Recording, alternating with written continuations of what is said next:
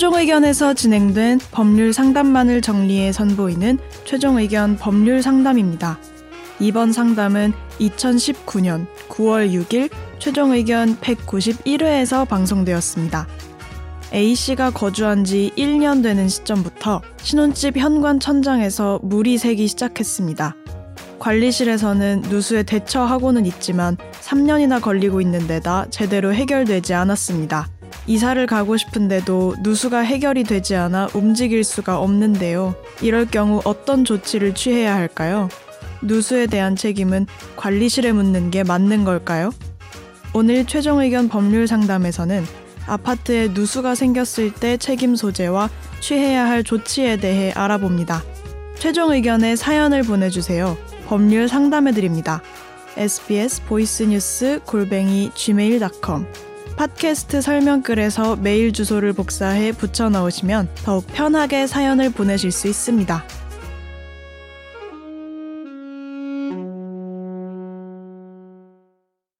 신혼집에 1년 거주 후에 현관 천장에서 빗물이 새기 시작했습니다. 현관 센서 등에 물이 들어가서 아직까지도 센서 등을 사용하지 못하고 있고 이후 옥상 방수, 외부 크랙 공사 등 관리실에선 빠른 대처는 아니지만 3년에 걸쳐서 공사 중입니다.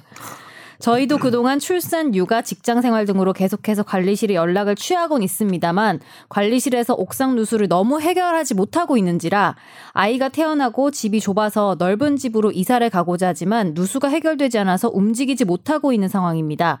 올 초에 누수공사 후에 도배를 해주지 않아서 내용증명도 보낸 적 있지만 관리소장이 다른 문제, 주민들 일부와의 법적 분쟁에 연루된 상태로 저희 집 일을 신경도 쓰지 못하고 이런 경우 관리실에 저희가 할 수 있는 조치가 있을까요?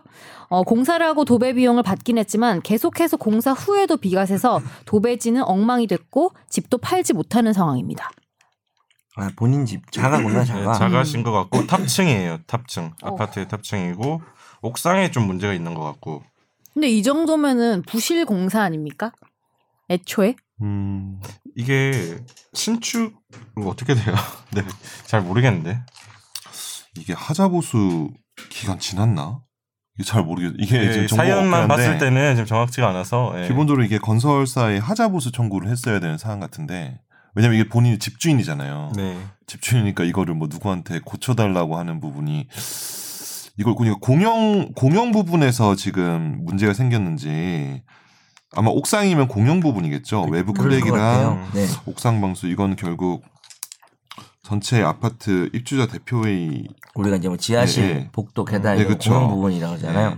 공용 부분에 대해서는 사실 전체적으로 아파트 입주자 전체가 책임지는 게 맞는 것 같거든요. 근데 이게 건설사 아마 하자보수 기간 지난 것 같아요. 그러니까 이렇게 맨날 관리실에서 맨날 이렇게 하는 것 같은데 저희도 뭐 크게 나눠서 보면 신축 같은 경우는 기사도 많이 나오지만 네. 이를테면 처음 입주했을 때 뭐 지하 주차장에서 물 새고 저기 옥상에서 누수가 생기고 이런 거는 계속 하자보수 해달라고 신청하고 기간 이내 뭐 제보해서 기사 쓰는 네. 그런 게 있는데 저도 청취자 사연만 봤을 때는 좀 그건 지난 것 같고 그러니까 관리사무소랑 지금 3년째 공사를 해주고 있지 않을까요? 그런 것 같아요. 추측상. 이럴 때 어떻게 해야 되는지. 방법이 없어요? 뭐 조치라도. 그러니까 이분이 처음 분양받은 게 아니고 앞에 매도인이 있으면은 사실은 이제 주택을 매수했는데 주택에 하자가 있는 거잖아요. 하자를 안 날로부터 6개월 내에 사실은 매도인에게 또 수리를 청구하거나 손해배상을 청구할 수가 있는데 그것 지금 이제 이분이 매수를 하신 거겠죠, 그죠? 그러니까 기본적으로 공용 부분은 아파트 전체 구성원, 그러니까 입주자 대표회의가 이제 그 책임을 지는 거거든요. 거기 상대로 소송을 해야 되는데 입대위를 대리해서 거의 관리소가 처리를 해주거든요. 그렇게 하지. 왜냐하면 걔네가 다 관리비나 이런 것들을 다 가지고 있기 때문에 장기 수선 뭐 이런거나 각종 돈을 가지고 있으니까. 사실 입주자 대표회라고 해서 돈이 없잖아요.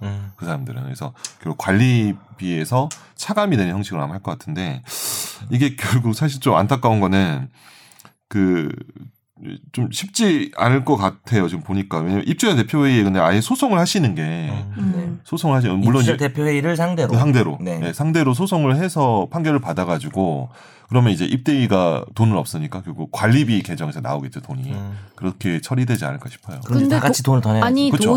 돈을 여튼간에 받고 뭐 소송을 하든 고치든 해서 고치고 뭐 돈 문제가 해결돼도 집을 팔려면은 한참 또 시간이 걸리잖아요. 근데 그렇죠. 소송하고 네. 하면.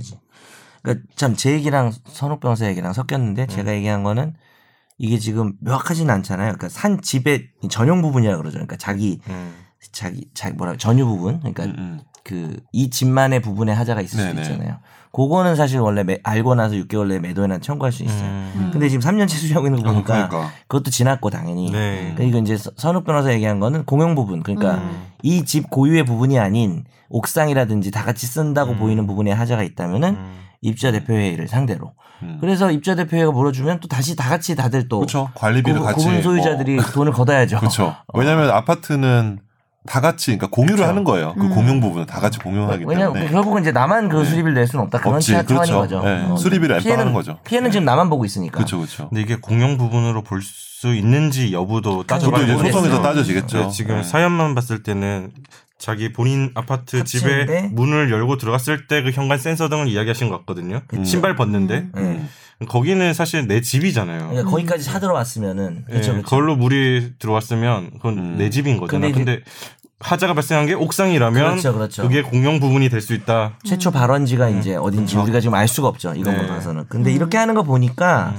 발원지가 공용 부분일 가능성이 크죠. 그러니까 지금 저 관리사무소에서 얘기하는 네. 거 같기도 하고. 그래서 이거는 네. 보셨을 때는 어쨌든 네. 입주자 대표회의를 상대로 소송을 거시는 게 제일 확실하다. 네. 맞아요. 판결을 통해서 네. 어떻게 조치를 취해달라. 네. 네. 근데 결국 내는 돈의 n분의 1은 본인이 내시는 거죠. 사실은. 그건 당연한 건데. 아니 고쳐라도 주고 팔리면 다행이지 맞아. 그래도. 네, 그렇게 해야 돼요. 왜 관리소만 그냥 마냥 믿고 기다리기에는. 하면서 이제 혹시 모르니까 너무 이게 늦어져서 나 이사도 늦어지고 했다. 뭐 그런 손해배상도 괜히 같이 좀 끼워 넣어서 뭐 인정역한 될 수 있을지 뭐 인과관계, 뭐 통상손해인지 네. 뭐 이런 것도 따져 이것저것 다 해보는 거죠. 그래봐야 이게 뭐 되게 큰 금액의 소송은 아니기 때문에. 네, 알겠습니다.